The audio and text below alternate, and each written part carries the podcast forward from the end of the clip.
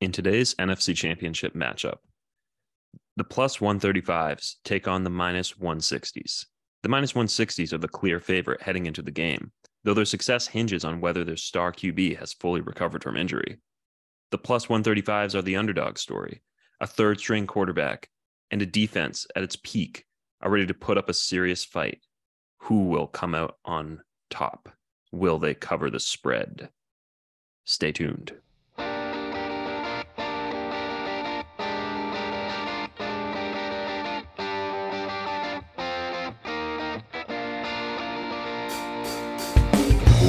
Welcome to the Supply and Demand podcast. No, that was not a an introduction to an actual uh, football game.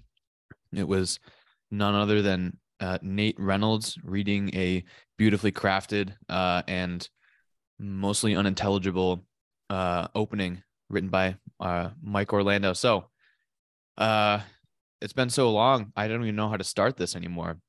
We had a winter recess. The winter recess, yes, it, it is over, but we're back and we're back in style. Mike's Zoom background is James Bond playing poker.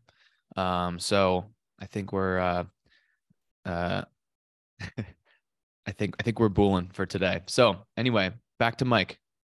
Wait, no, I'm one of your hosts, Greg. I'm Nate, as Greg um, inferred earlier. I'm Steven, which Greg did not infer earlier. I was gonna say the only person Greg you left out was Steven uh, from all that, but uh, I'm Mike, and yeah, I wrote that really messy, uh, chaotic intro, and I think as you might have noticed, um, I didn't use any names. There were no names of actual teams mentioned, just numbers, numbers, right? A lot of lot of weird numbers. What do they mean? Why are why are we talking in 100s and 200s? Um, those were money lines, guys. Money lines are often used in sports gambling uh, as a way to show the likelihood of an event happening. And increasingly, sports betting and gambling in general has become kind of more important to uh, pieces of entertainment. Like you can predict when and how many things people are going to say and sing in the national anthem and how long the national anthem is going to be. That's a component of betting. In football games, well, betting's everywhere. And quite frankly, I don't understand all of it. I'm hoping we can get a better understanding of it today. Um, the San Francisco 49ers are playing the Philadelphia Eagles today at the time of recording this. And you can bet that there's going to be a lot of money involved in predicting the outcome of that game. So today, you know, I want to sit down with you guys. I want to get a better understanding of what the heck is going on with gambling, with sports betting. Next week, Massachusetts is going to be legalizing sports betting in casinos, which is a huge deal for the state. Probably has a lot of revenue implications for the state and obviously for the gamblers. So, you know, heading into a, a you know a new frontier for Massachusetts, um, we got to make sure that people, you know, and we should probably preface this in saying we are not gambling or you know financial advisors and don't ever listen to the things we say but we This- want to try to make this sense does not going on. constitute financial advice. yeah yeah definitely shouldn't definitely shouldn't um so yeah today's episode's about gambling um and the first kind of thing that i want to get into with you guys is just you know simply have you been to a casino? Have you i personally have not been to a casino. I've been you know i've walked through you know what i imagine a casino kind of looks like on like a cruise ship but it was i'm sure just a microcosm of what it means and what it feels like and how the environment's created to be in a casino and and all the temptations and things you can do within one. So um have you guys been to one? What did you do there? Did you win any money? Uh and if you haven't been to a casino like what is your vision of what a casino might be? For me i think of casino royale. I think of james bond in his tuxedo sitting down at the table with his poker face, probably losing millions of dollars, getting poisoned, having to go out and get an antidote to the poison, coming back and winning. You know, that's that's what it's all about. It's an underdog story. It's a triumph. It's very buttoned up. It's very classy. Um, Don't forget the martinis. there are lots of martinis. There's a lot of drinking involved for sure. So yeah, I'll uh, I'll pass it off to Steven. Chimed in with the martinis Mm. there. Take it away. Yeah, so I've been to I I guess it's one casino, but it's two different versions of the same casino, both on Royal Caribbean cruise ships, which funny enough, the name of the casinos is Casino Royale. And it wasn't quite as, you know, high end as as you see in James Bond, but it was it's tough to describe what it's like in at least this casino. It was so bright, but also so dark at the same time. Like the every sort of flashing light you see, it's all slot machines, are artificial lights. The you know the bars lit up with all sorts of different colors, whatever. No windows. You don't know what time it is, and you just you're just enveloped in this environment where like you know it, feels like anything could happen and when i was there the first time i was there i actually wasn't old enough to gamble so i just sort of took it all in and watched my family do what they were doing. Um but the second time i actually got to try out some of the things there and i think one of the first things i did was the uh roulette table, which is just a table game where you've probably seen it in movies where you spin a ball in sort of this bowl thing and the ball lands on a number between 1 in 36 i think and then there's two green numbers but whatever and usually people just you know bet red or black and you know try to double your money or sometimes you lose your money whatever and then i got to the three card poker table which is another table game. I won't go into all the rules or anything, but I ended up doing really well there, probably from beginner's luck. But, you know, my uncle gave me a $100 just to mess around with while we were hanging out at the table. And I ended up walking away with like $450. So, you know, obviously after that, I could see the appeal of what what this was all about. Luckily, I I think it was my mother and my aunt was there and she stayed my hand from continuing on and probably going on to lose some of that money. I ended up pocketing it and just being on my way. But the problem is is you definitely could get addicted to the feeling of just just so clearly winning at something and improving your sort of standing in that particular moment that you just it it's hard to stop honestly but really fun time i don't know have either of you guys um been to a casino nate or greg i have not greg how about you I haven't either. Sorry, I'm I'm, I'm eating cheese. It's just I I don't want to uh I don't want to turn this into an ASMR um cheese eating podcast. But no, I haven't. but I have some experience around casinos. Not really, but um I went to a John Mulaney show. Um and that was at Foxwoods, I think, or yeah, Foxwoods, which is a casino in um I think it's in Connecticut. Right? Yeah, I think it's in Connecticut. Yeah. There's also Mohegan Sun, which is right around the right around there too. Um, it's just it's a gigantic place. Um, and the it's it's very it was odd. It's the first time I'd ever been inside of like a casino. I didn't actually gamble or anything, but I was adjacent to all of the gambling things, and um, it was Stephen, like you said, lots of bright lights, but also very dark. Mm-hmm. Um, mm-hmm. and from what I understand, they do that.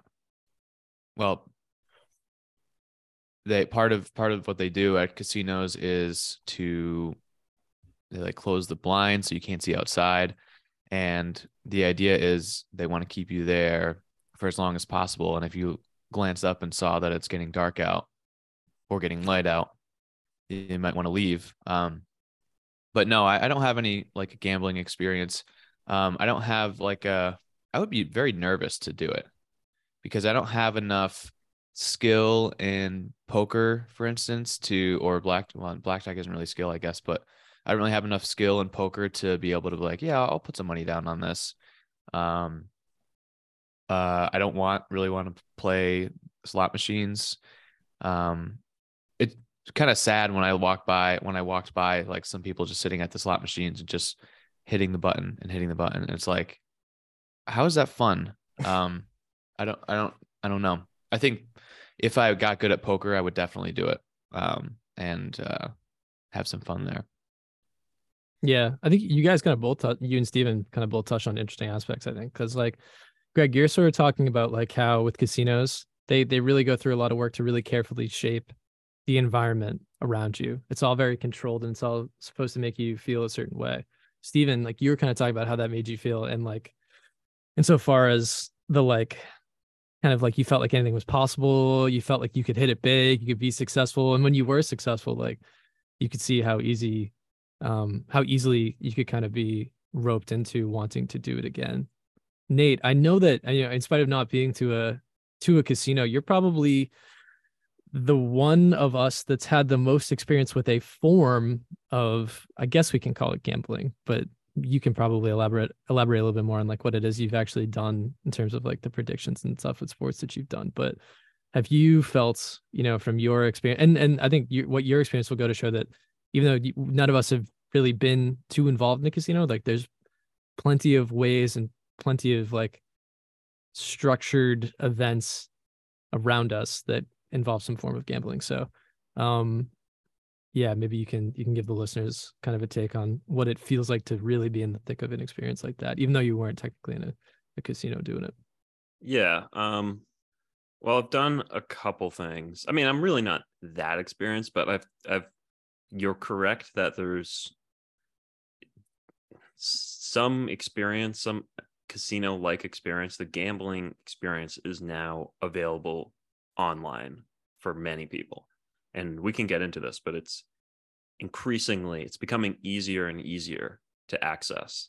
Um, I think we're sort of in a gambling renaissance or like re-renaissance. I don't know. It's like like you said, sports betting has been just recently legalized in Massachusetts. I think it's been um, legalized all over the place, more and more so legalized all over the place, and more and more so you see a ton of advertisements and sponsorships by companies like DraftKings, uh, FanDuel, BetMGM, Caesars Sportsbook. Like these are some of the biggest advertisers and companies that weren't really a thing 10 years ago.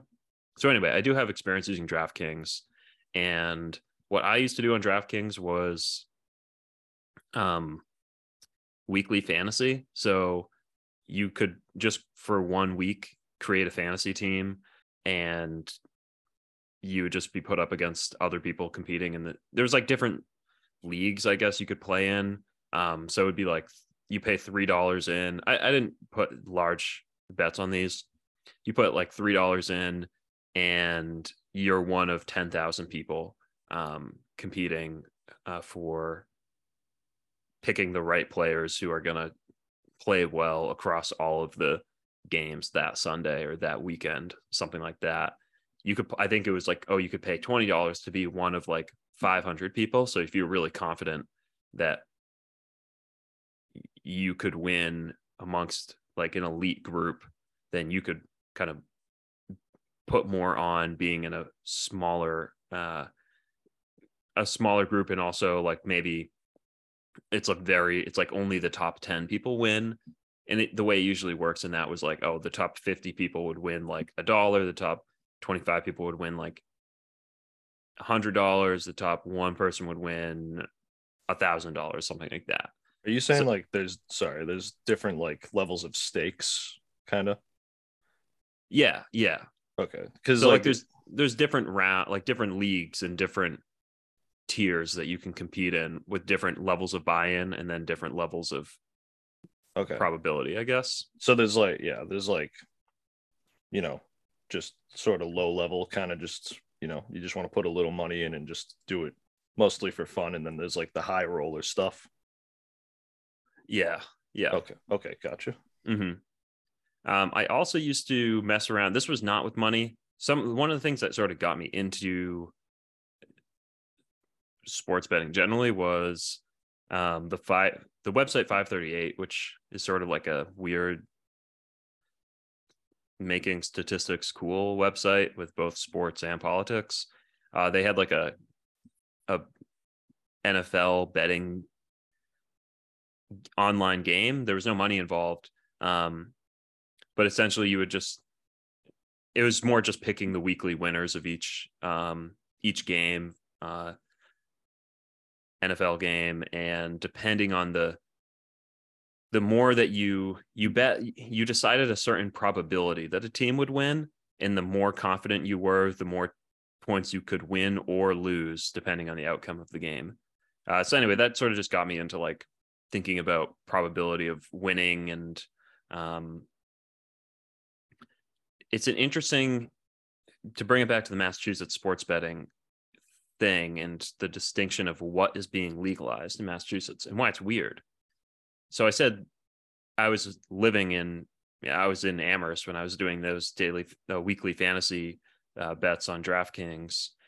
Um, that's fine. That's legal. It was legal before. It's still illegal, but it's not it was not legal to bet money on the outcome of an NFL game. So you couldn't bet $20 that the Eagles are going to beat the 49ers, but you could participate in this convoluted fantasy game where you pick players. You could still put $20 on football outcomes, but it's not simply the who's going to win. You'd have to go to New Hampshire if you wanted to. You'd have to go to New Hampshire to set up a DraftKings account if you wanted to bet on just who's going to win the game. So that's why I think it's kind of weird because it's like, well, if it's okay to put money, to gamble money on the outcome of a sports game, why not just let people gamble money on the final score and not individual player performance? Just seems kind of arbitrary. It seems like they probably made some loophole to be able to even make the the weekly fantasy sort of games. But that's what's being legalized inside of casinos in Massachusetts now. And like I said, there's New Hampshire and lots of other states where it's all fair game. Um, you could even do it online. But yeah, now in Massachusetts, you are able to go to a casino and bet on, oh, the Eagles are going to win, the Chiefs are going to win. I don't know. It's weird. It's uh, and you can't you can't do that you still you're still unable to bet on outcomes on online sports books like FanDuel, DraftKings. Yeah, in well, yeah, in Massachusetts, yeah. Yeah. Okay. That's really interesting. I didn't I didn't know that was the that was the distinction that allowed you to kind of get away with finding a way to sports bet. Yeah. Was that you were not focused on outcomes. That's interesting. Mm-hmm. Yeah, it must I would I would imagine has to do with some sort of maybe loophole in the law. Um the the like rise of online sports books in general, I find super interesting. Like all of the names of sports books that I mean, you mentioned all like the casinos, but then there's, you know, there's their online equivalents. There are the independent kind of online sports books like FanDuel and DraftKings that have come and kind of legitimized online gambling, I feel like in a lot of ways over the past couple years. Like I wonder if, you know, having more organizations like that, more companies like that, um, is sorry, Greg's cat is making a cameo on the on the podcast here. Um, is doing more to provide safeguards to gambling, or if it's just sort of like um making it feel more normal, uh, more controlled, but it's not necessarily there's just more places to do it. And it's not necessarily making it like like any sort of safer, any sort of more responsible, uh, just kind of like what's going on there? You know, why why are we seeing all these different uh, options kind of sprout up, and how has that sort of changed? Like, I'd certainly made it easier to do it. Like you've your testimony, Nate, is kind of a sign of the fact that like now you can go online and you can find loophole ways to get involved. Um, but yeah, I don't know. Does that necessarily make the system any more refined, any any safer? Does it just kind of crowd the the market of gamblers. I don't I don't know.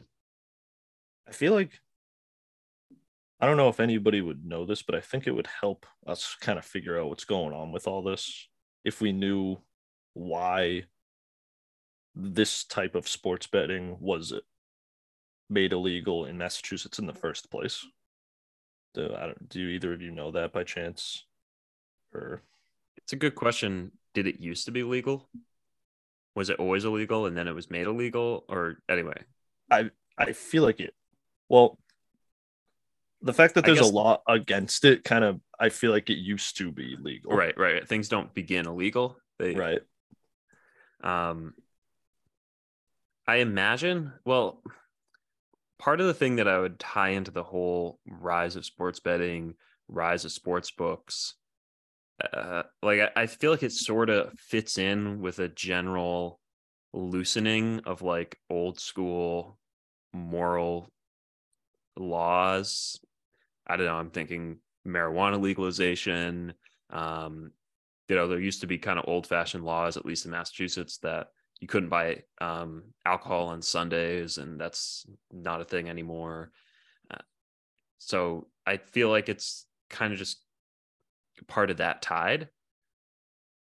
I don't. Yeah, I mean, there's also like the outright kind of negative connotations associated with like casinos and gambling itself, like um, organized crime being involved in casinos, like people fixing, you know, matches to get their gambling outcome realized. So, um, maybe yeah, just the inherent sort of like understanding or feeling, in at least in our state about gambling was that like there's all these ways to exploit the system that we can't in good faith kind of endorse that um i guess that's just speculating but um you can find a lot of reasons to poke holes in why gambling could be a bad thing i guess so i'd imagine regulators probably were pretty quick to do that here too Yeah, I mean Massachusetts is a pretty puritanical state, so I think that we're kind of. It's not surprising to me that Massachusetts probably was like, no, that's a that's sinful, that's bad for society. Um, Yeah. Yeah.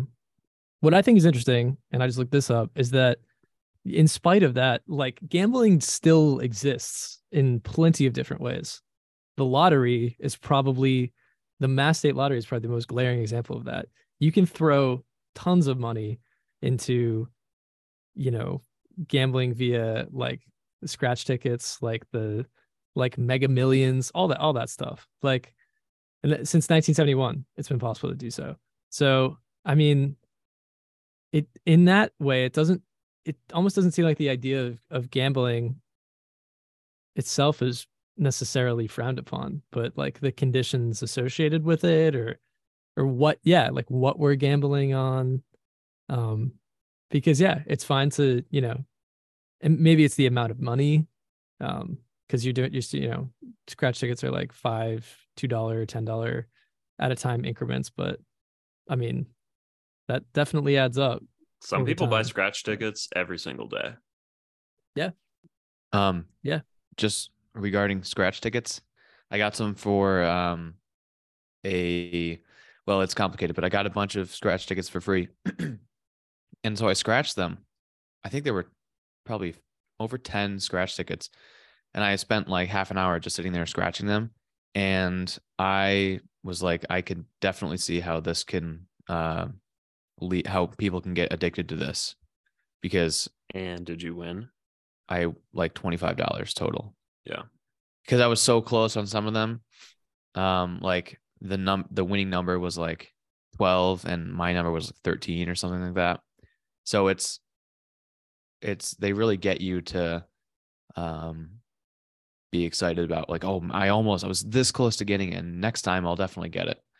Um, Mm. but yeah, how that's much just my uh, how much were they worth like the group of scratch tickets that you scratched um how much were they worth?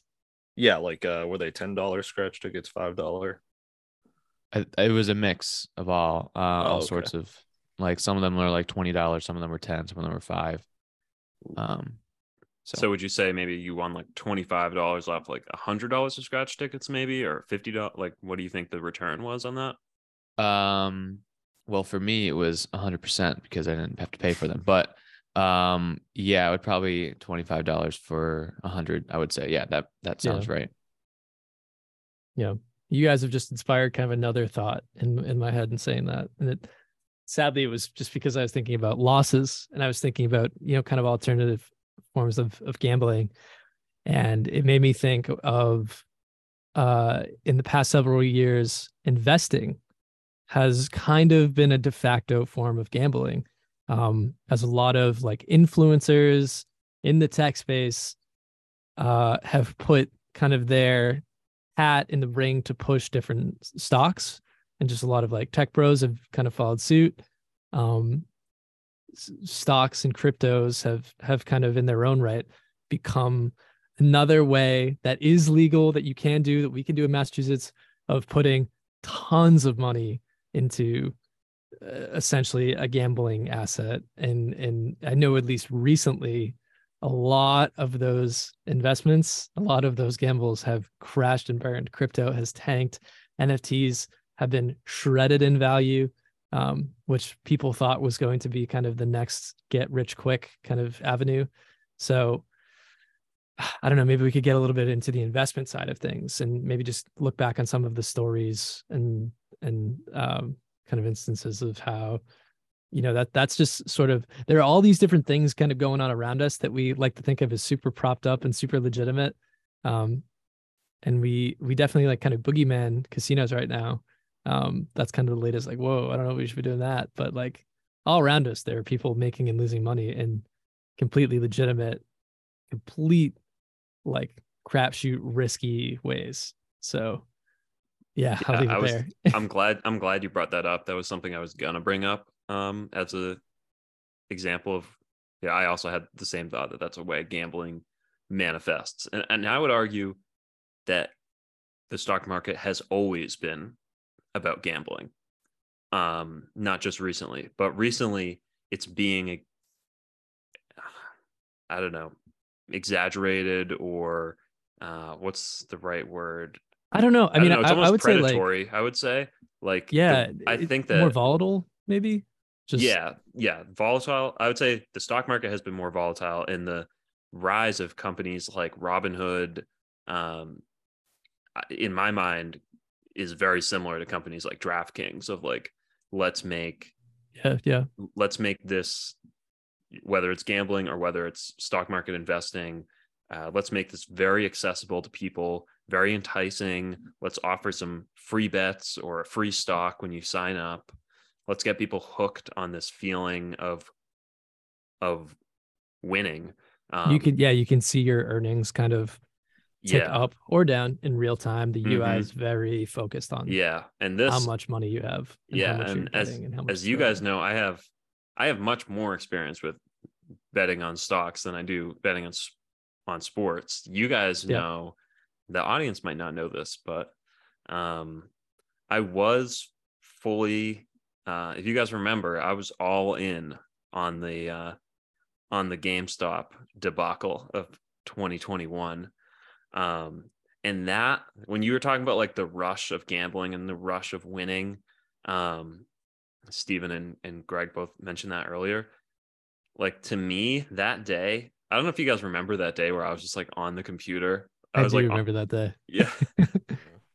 I was on the computer all day and I had like the stock ticker on one screen on like my laptop and on Reddit Wall Yeah. Street bets on my monitor. Like I that sort of rush of watching that stock rise as I had bought it that morning was like on par with the most exciting sports game I've ever like that was like Yeah. a like a Tom Brady comeback Super Bowl 51 sort of thing where I was like glued to the screen, adrenaline pumping, Yeah. not like could not believe that it was unfolding before my eyes. Um, for those who like, don't maybe don't remember or like they weren't as involved and and just kind Yeah, of I, can mean this is years back. ago at this point maybe you just give like a quick kind of review of like the the rise and fall the big the big fall yeah.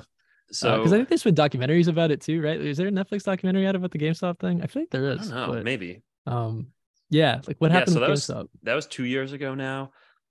That this was so the stock market kind of went all over the place when COVID first hit. It tanked, and then a lot of tech stocks kind of rose, and a lot of things I think were undervalued and, and both undervalued and overvalued. Uh, no one really knowing what the outcome of COVID was going to be. And one of those things that had really tanked during COVID was GameStop and a lot of other like big box old retail stores. Like who's who's physically walking into a GameStop um, and buying copies of video games anymore? Everything is done online. COVID just kind of exaggerated that. So a lot of stores like GameStop were had really tanked in value, and that there were some there's a, a small group of investors who were truly ahead of the curve and they thought that GameStop was undervalued and that as a company it actually had um, a lot to offer. Um, and like famously, Michael Burry, who's the same guy who predicted the stock market collapse of 2008 um, and shorted the housing market when everyone um, basically thought that would always continue to rise. And the guy who was basically one of the few people who was right about the 2008 financial collapse had been investing in GameStop since like 2019 or something. Like he saw this coming, he saw the GameStop thing coming from years before, which is crazy. But most people kind of, for the most part, it became this sensational thing discovered by people on Reddit where it's still sort of questionable whether or not it was completely driven by people on Reddit. Um, but I think there was a couple smart people who are on Reddit being like, "Hey, GameStop is super undervalued. Like this is this would be a great long term investment. Like this is what I would recommend is investing in GameStop because it's super low and it will rise." So like this went viral on Reddit, um, which, as many people know, is like an online giant online forum space with a lot of different sub communities, and essentially a like a huge community of people online all bought GameStop, tons of GameStop stock, and it became this viral thing and sort of artificially made the price of GameStop skyrocket. So I think it went from like a few dollars a share to up to like $300 a share at one point. Like they exponentially exploded the, the value of the company GameStop. And I think it sort of helped that it was like amongst like internet nerds, like what better company to make like a joke, a joke stock market explosion out of than like a their old favorite retail video game store. Um, and then that caused a bunch of legal controversies because is that stock market manipulation to kind of hive mind online to all buy the same stock. Uh, I don't think I don't think it ended up going I, I like I don't think investors of GameStop ended up being penalized. Um, there's more complicated um, bits of that that I sort of forget that some people, a lot of companies had shorted GameStop because they thought that it would just kind of always fall, and then uh, there was like certain dates when the people who shorted GameStop, like their inve- they would have to pay up, and I sort of forget, but there was a lot of. I was totally a bandwagon um, investor of this. I learned all about it like the day before it all happened, and I bought a good amount like the morning of and rode the wave up. And I luckily, with the help of you guys and some of our other friends, I think you guys kind of sort of like Stephen was saying when his mom is on like stayed stayed his hand. That's what you guys had to do to me. I remember you guys were like Nate, like what like sell right now. Why would you not? Um so I did, and I came away. I was one of the few people who actually came away with a profit from the whole um, GameStop uh, experience because it did soon plummet afterwards. I don't. I still don't think the stock has. It like exploded. Had a few minor uh, volatile moments since then, but I still don't think the GameStop company value is as high as it ever was. That um, Jan- I think it was January 2021, so about two years ago. I think it's um, still low. So anyway, that uh, that's what comes to mind to me when it comes when I think of gambling and the rush of gambling and the rise of companies that make gambling more and more accessible because in other instances of using Robinhood um, over a, several years when I did use Robinhood, I also lost a lot of money. Um, I also made bad bets and fell, um, you know, made mistakes, fell prey to thinking I would things would always go higher. Um, not having patience to just I, I made I, there were times on Robinhood when I made good bets on things and I should have just let them be and I would have made money over time, but I overthought them and I was I just didn't know what I was really participating in and I made bad decisions. And I didn't lose like tons of money, but uh I guess it wasn't a full waste of time because I learned a lot about the stock market in doing so, but um yeah, I don't know. It, I I think it was it made something that I I'd be be happy to hear other people's thoughts because on one hand, it's sort of democratizing an activity that for a long time is kind of left to the old cigar smoking uh, elite of Wall Street and allowing everyone to participate. But on the other hand, it's uh, yeah, I, I see it sort of predatory of like trying to hook young people in who don't really know what they're doing to drop money. And the and the scary thing about Robinhood is um, the reason why it's free to join Robinhood and trade on Robinhood is because Robinhood collects user data and sells them to investment companies so that um, big banks basically just learn the patterns of uh, investor behavior. Uh, and it's in a weird way, it's like a big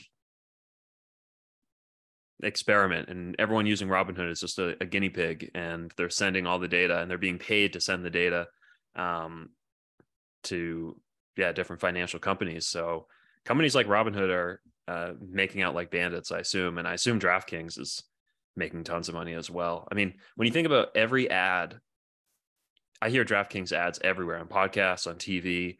Um, every ad that you hear for DraftKings is paid for with money that somebody lost gambling. Just think about that. Like all the money that that company has is from com- money that didn't people put in and didn't get back. So when I see like a super super profitable gambling company like that, um, or investment app like Robinhood, I'm like, mm, they're they have some scheme that's working for them. So yeah, that's my uh that's my spiel. Happy to hear what others think about that. Um, I have lots of thoughts on this. Um, on that last part, Nate, um, the question to me isn't well, it's weird because I don't I don't know if the state should be sponsoring gambling or allowing it to happen. But what I do know is that it's going to happen anyway. So, um, if you have legalized sports betting with companies like DraftKings and they're making a lot of money off of people losing money. Um, at least if you did it, if if it uh, if it was illegal and it was being done anyway, it you have less recourse as someone who's participating in the gambling. If, like, for instance, DraftKings or the dark web equivalent of DraftKings was ripping you off because you're doing something illegal, so you can't um, you can't really uh, do anything about it, which is really the that's the argument for all sorts of legalization schemes like drugs too, um, and prostitution and other things. Is like if you have it, if it's illegal, then um, it opens up all sorts of possibilities for exploitation because all of that stuff is going to happen regardless of whether or not the government says you can do it. Um, so that's one aspect. I mean, I again, I still I'm sort of uncomfortable. Like when I think that when I look at like a billboard for the Powerball or um or like a like a, a state lottery like Keno, for instance, um, it makes me uncomfortable to know that the state is raising money based off of people's gambling addictions. I mean, it's not all gambling addictions. Not everybody who gambles is an addict, but it it's a huge like um uh it, it's it's a vice that's been known since the beginning of history um and that's something that they're just making money off of. So it's the other thing is it's kind of weird for the state to both say oh you you can't you can't gamble but you can buy lottery tickets from us which is the same exact thing as gambling um, yeah i mean regardless of whether or not it's addiction it's the state making money off off people losing money right? Right. Like what nate was right. saying like the those, those private companies are paying for their ads based off people losing probably net millions of dollars right so it's yeah, yeah. either way it's at the expense of the right residents of the state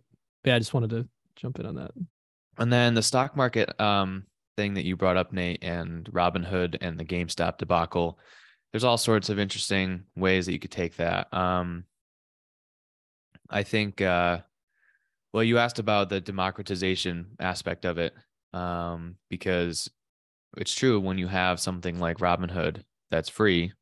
Um, well, nothing's really free, but as you said, Nate, but um, it's it costs no money to actually sign up for it and and start making bets because that's basically what it is is bets um then you're opening up the opportunity for everybody to get in rather than just have wall street people making all their money on um on uh on investments but um then you're also opening it up to people doing it when they wouldn't have done it otherwise and they're not treating it like investments they're not treating it like a long-term investment where you put your money in and you keep your eye off the off the stock market and take the, like delete the app off your phone or whatever, but still have the the data in there.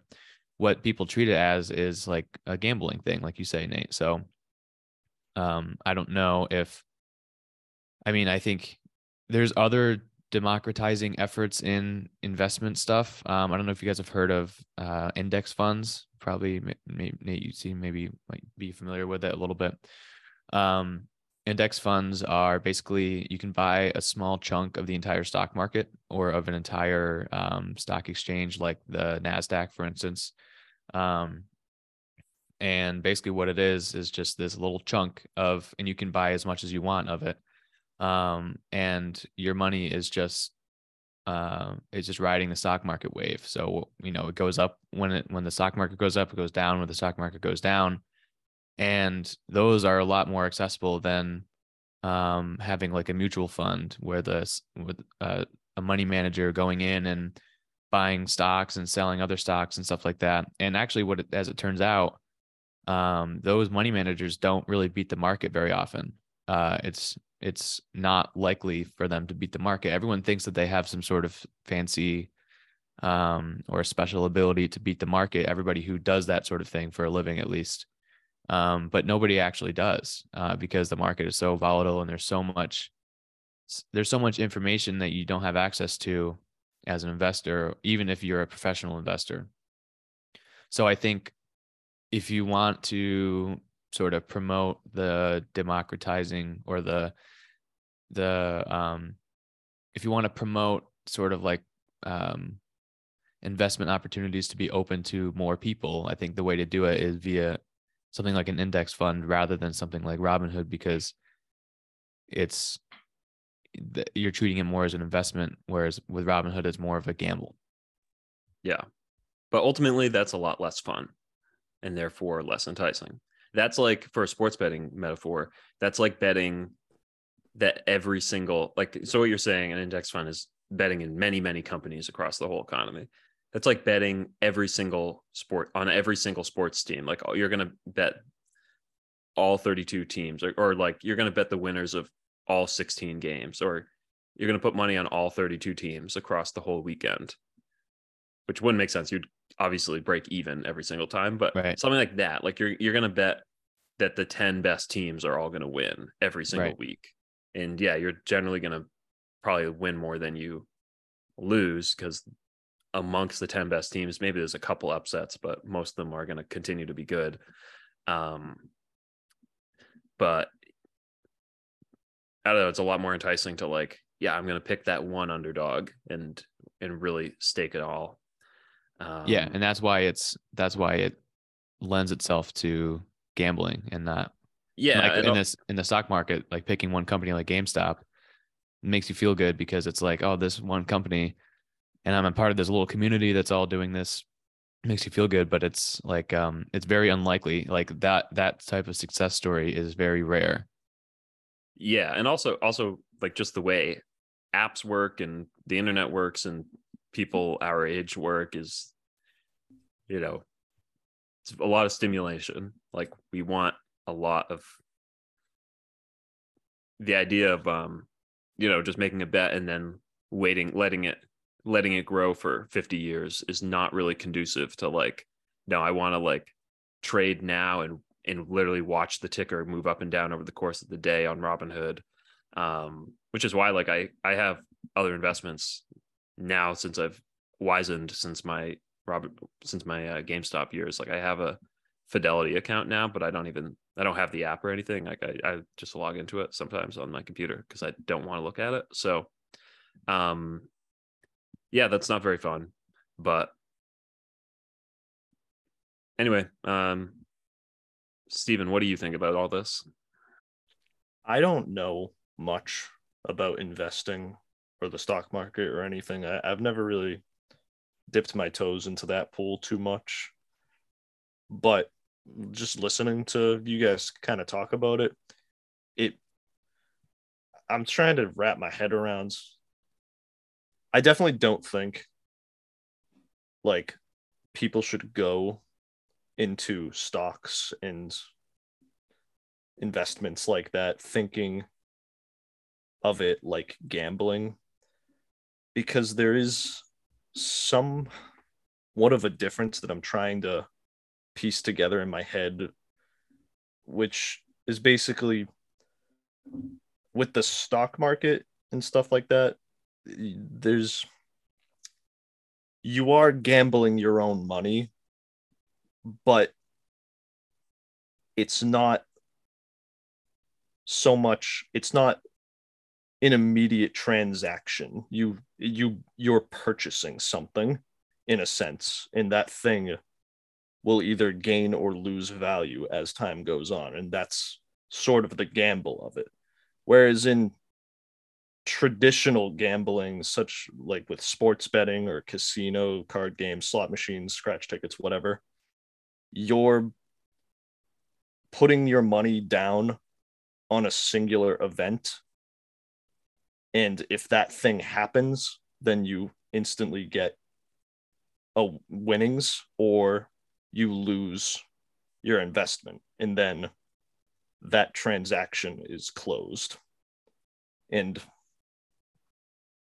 that i think that's what you know sort of makes it exciting is so it's like it's it's instant you know dopamine to the head when you when you win big.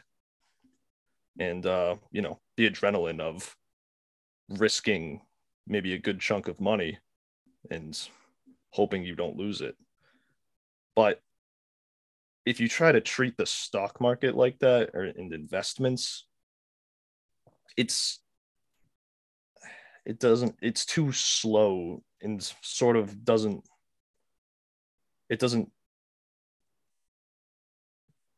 sort of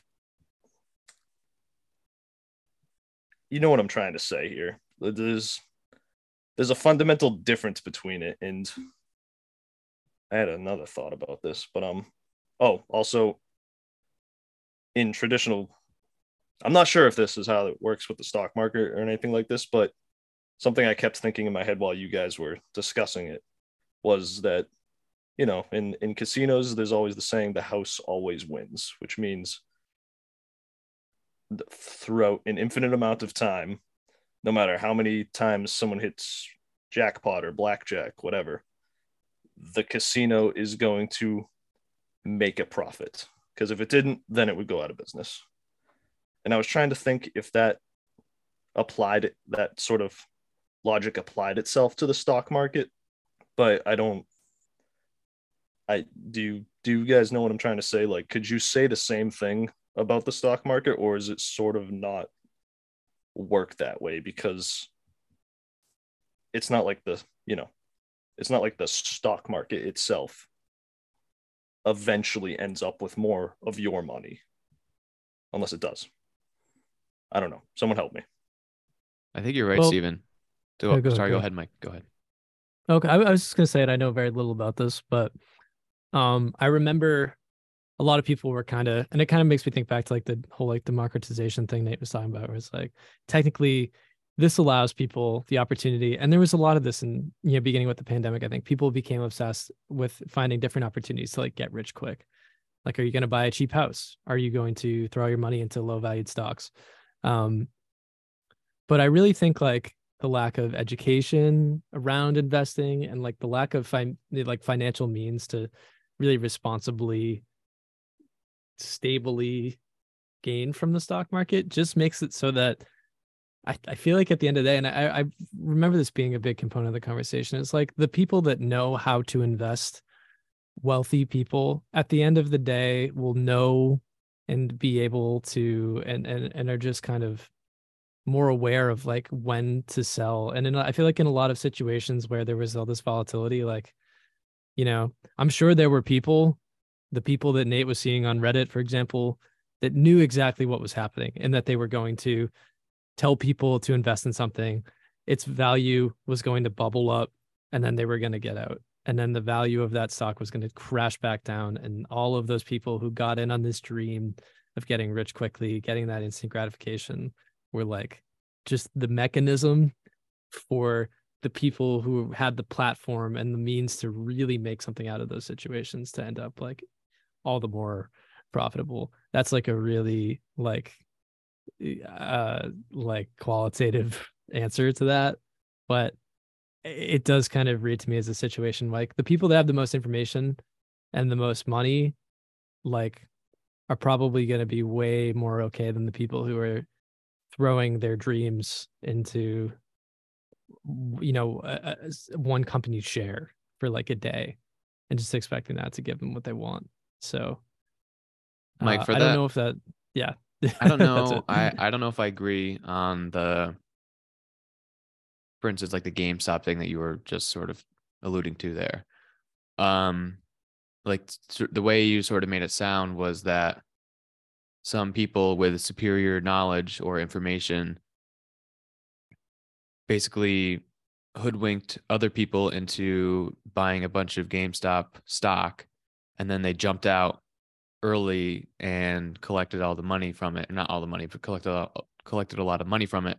But I don't think really that's what happened at all. I think it was more of the it was a, an organic process. Like nobody, no one person said, "Oh, I'm I'm going to have this I have this idea to make a lot of money and I'm going to test it out on Reddit and make all these fools lose a bunch of money." What they said was or like there was just this organic movement that happened as a result of people being connected via the internet and stuff way more than has ever happened before. And so the result of that was this bubble um, which has happened like countless times throughout history. Um, so i don't think i mean i get i sort of get the point but i don't think that it's there's no nobody could have predicted that the bubble actually would have formed or burst. Like nobody nobody predict or is really very few people can actually predict that stuff with any level of confidence because it's all risk and it's all in the future and you never know what could have happened um in the interim so um but Stephen yeah I think that's fair. Yeah. I, I just want to say I think that's fair. I think kind of more more so what I'm saying I, I realize like yeah, I don't know the exact start of like what you know what it was about the GameStop stock and the conversation around it that made it go as big as it did. I think is is more to say like I just think there's always going to be people who are better positioned to know when something is fragile. And I know that's not always the case because we saw in like 2008 that you know very few people that would call themselves smart and plugged in were you know aware of the fact that things were going to go the way that they went in the, in the housing market right?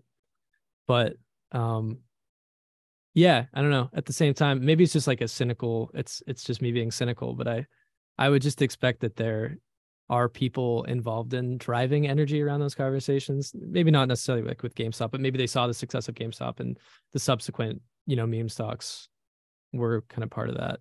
Again i don't have any evidence of it but i just i would assume people that know um, and can anticipate like gambling habits and the market's volatility would expect um, to bring a little bit more um like conservatism to their uh actual betting in those stocks and knowing like we push Nate to do like when a better time to jump out would be um rather than you know following that dream of getting rich quick like all the way to its crash um but i don't know. Yeah i don't know. I, it could totally just be that the community bumped it up and they all failed together too.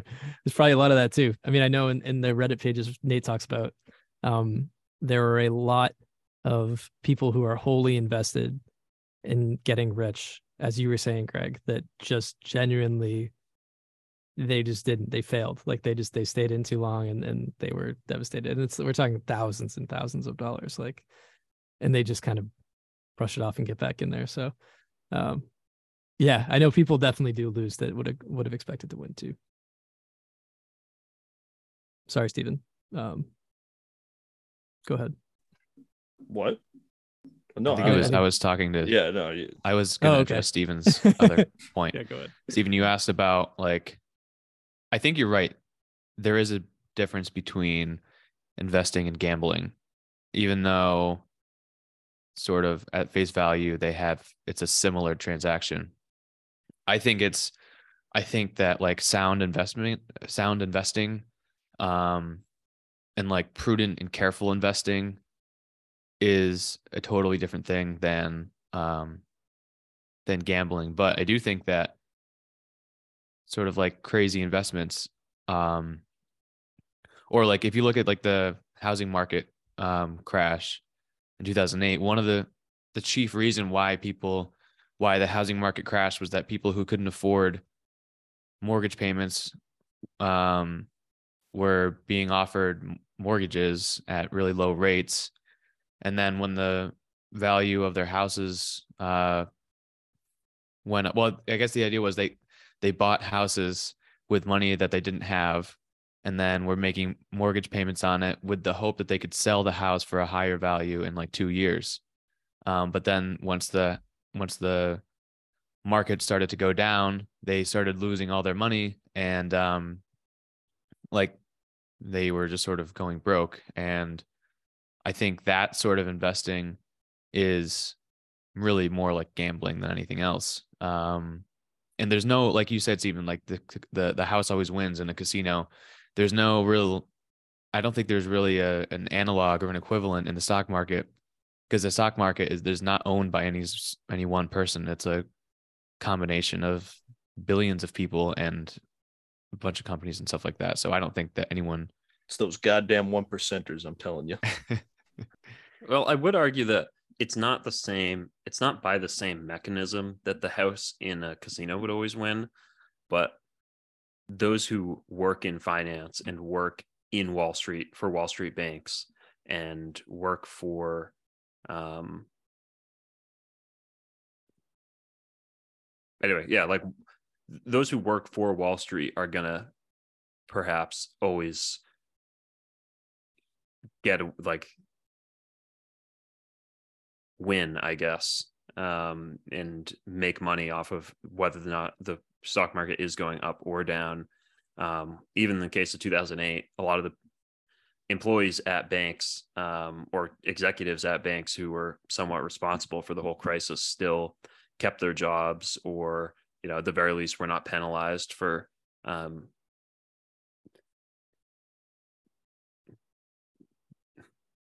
unwise financial strategy that caused a lot of people a lot of harm. Um, certainly, the people who worked in Wall Street didn't uh, didn't experience the same sort of loss that those who you know lost their life savings or their house um, via their mortgage uh, did. So, um, and uh, there's sort of the phrase that like the person who the person who makes the most money in a gold rush is the someone is the the person who sells shovels and i think that is kind of uh, kind of the case in investment as well. That um, the brokers and the people who are facilitating the stock market uh, are going to come away pretty well, regardless of how the individual investors do. So it's it's not exactly the same as the the house of the casino, but it might have the same outcome. but I also agree with Mike's point too that there's there's people who are just um, very well educated and kind of um, you know back to the Robinhood DraftKings thing are kind of uh, playing those who are less educated and are just kind of trying things out.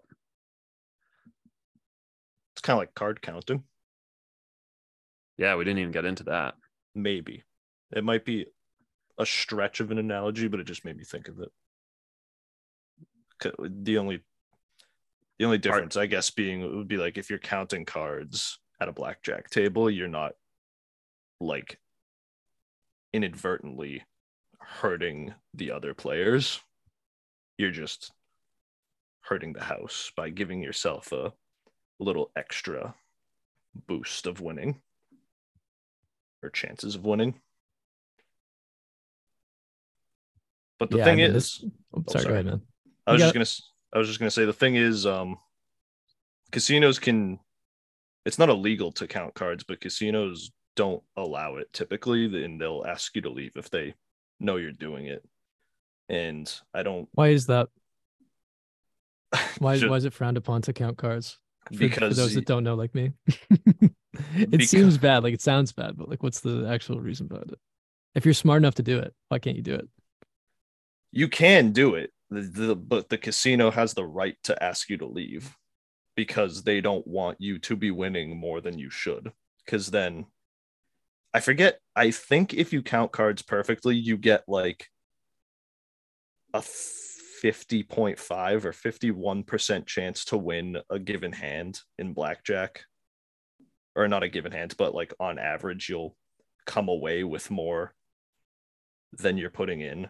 Whereas, you know, just playing normally, I think you're at like a 49% chance to win. So, you know, that 1% builds up and that's how the casino makes money. But if people are counting cards and, you know, pulling that, then all of a sudden they're at a loss over the course of a day. Well, assuming that everybody's counting cards. So, yeah, it's not, they can't, you know, it's not a law, but they'll certainly tell you to leave. And my point being is that I don't think there's an equivalent of that for like uh those big wigs on Wall Street who are sort of, you know, they got a little bit of extra information about what's going on in the stock market and whatnot. That like, you know, there, there's nobody who can say, "We see what you're doing, stop it."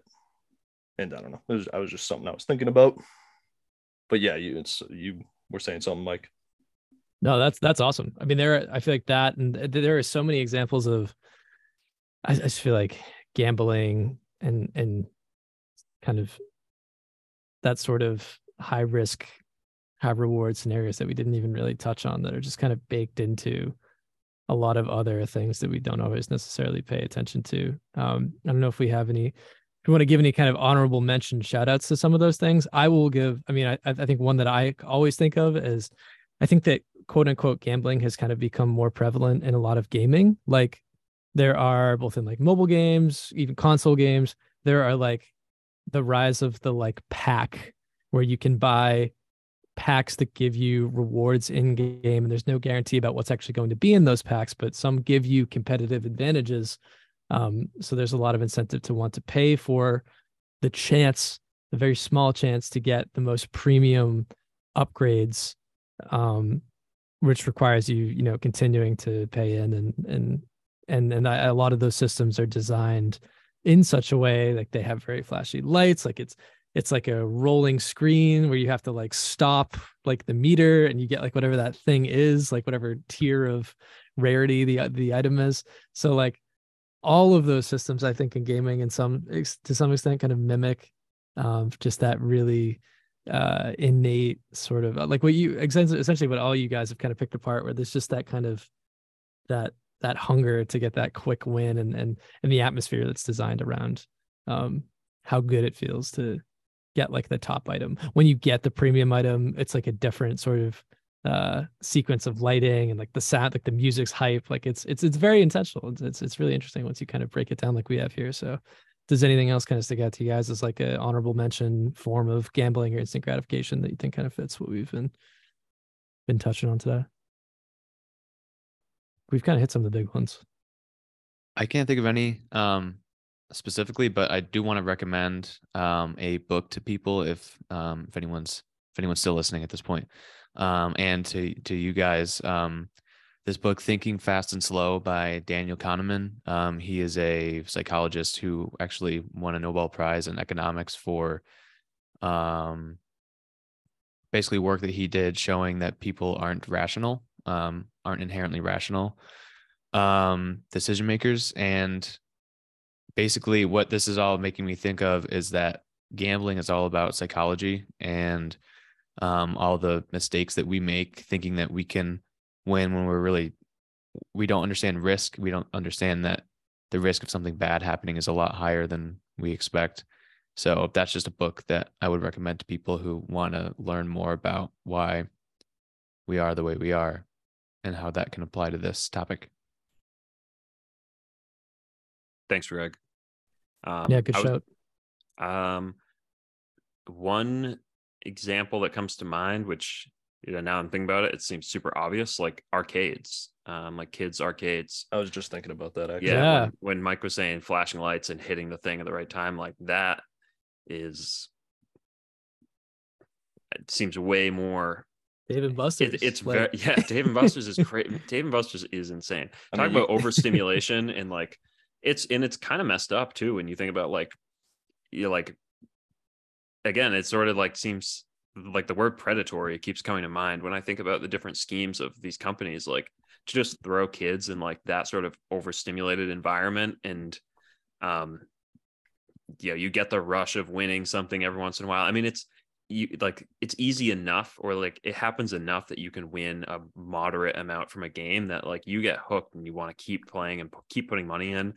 And like the funny joke of it all is that the prizes are like such cheap trash that you would Yeah. that you can get um i mean to a kid it's sort of like fun to save up and oh i'm going to get like the 200 200 ticket thing or you know 1000 ticket thing but um yeah that's uh i th- i think it's sort of i mean it's all fun and games uh no pun intended quite literally it's fun and games but it's also uh yeah it seems a little unethical in my mind to just kind of rip rip kids off and rip parents off um with with that sort of stimulation Yeah. um so yeah that, that's what comes to mind to me yeah, I don't I don't think those places are necessarily maliciously doing it on purpose, but they're almost kind of like grooming kids at a young age to appreciate sort of the art of gambling in like casinos basically because if you think about it they kind of look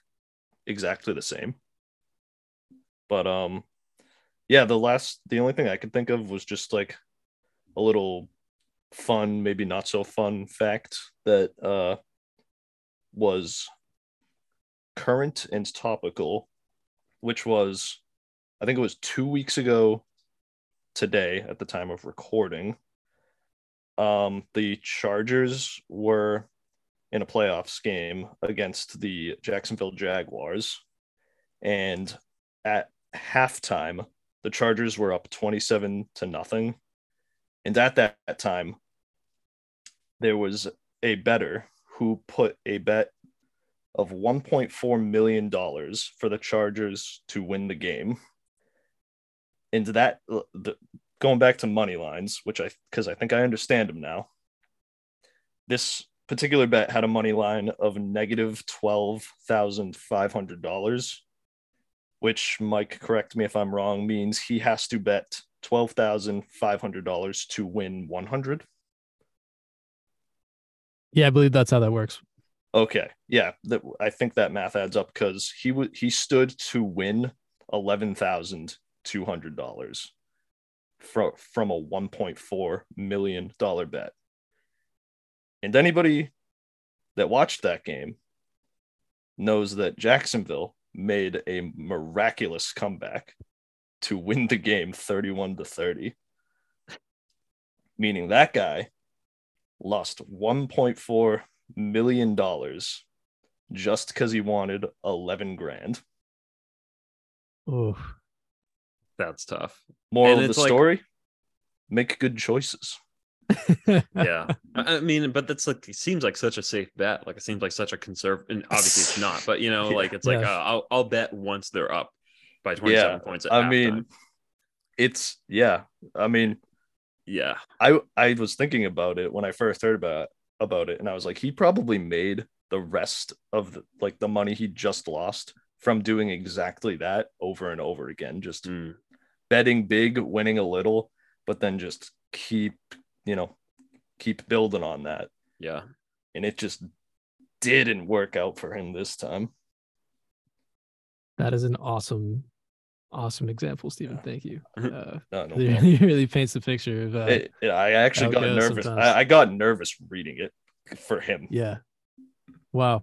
And on the other side of that coin, I can't look I I don't have it in front of me, but um you guys should look up the story about the guy who and I think it was in 2015 was from Leicester, England and bet on Leicester City to win the Premier League against all odds.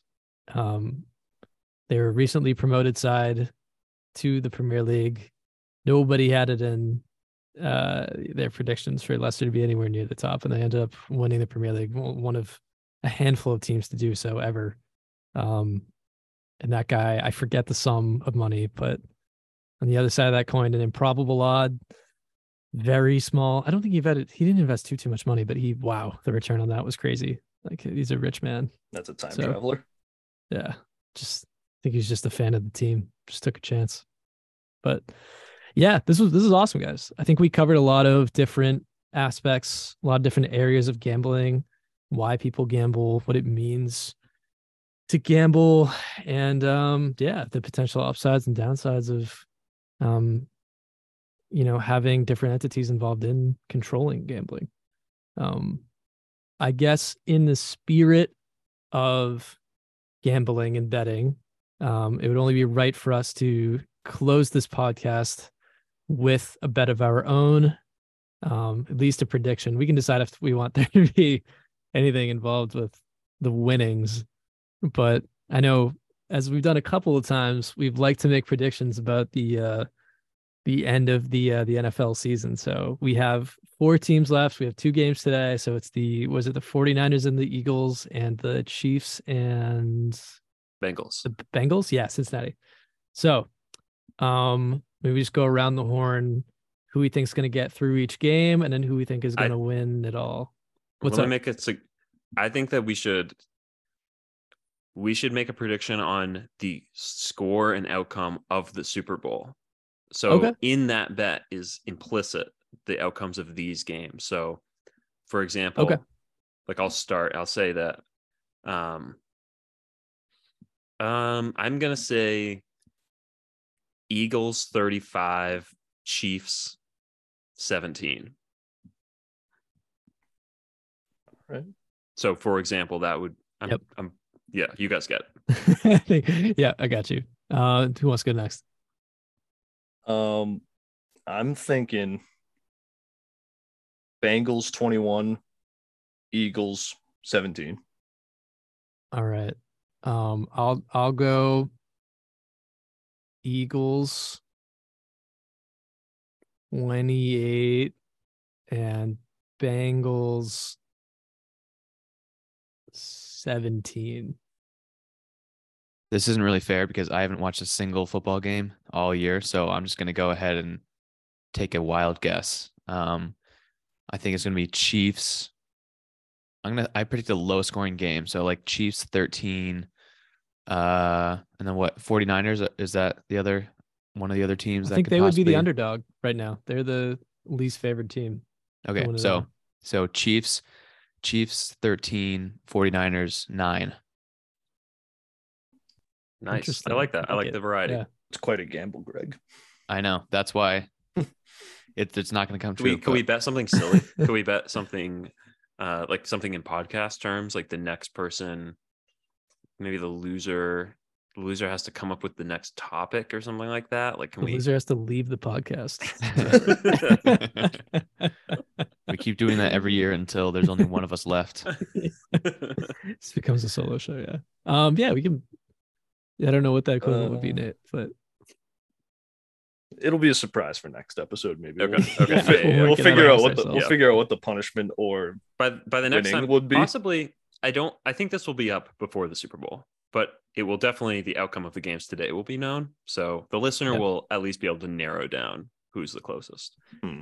Um, and then by the next time the next episode comes around, I would assume we'll know what happens in Super Bowl 57, 58, something like that. Um, of anyway, one last other thought I would say is just to open it up to the listeners and um, if there's any examples of gambling in society that we missed, be sure to write in at Supply Demand Pod on Instagram and let us know if uh, there's any other illustrations of the things we talked about today out in the world. And with Yeah. that, um, Mike, any closing thoughts on the topic? Uh, you already kind of said it, said them, so um, I don't think I have any more. Um. Just to just to if you're gonna gamble, maybe gamble responsibly, and mm, if you're gonna do it in the stock market, probably listen to what Greg said and you know diversify your portfolio. But we're not financial advisors, so I, I can't give you that professional advice. But just be smart with your money, please. it's for informational purposes only. Entertainment purposes only. Right. Alright, Yeah. yeah. Actually, Yeah. informational is still too much of a stretch. uh, Factual purposes only. um, cool. Yeah, that's all I got. All right. Goodbye. See ya. Bye. later.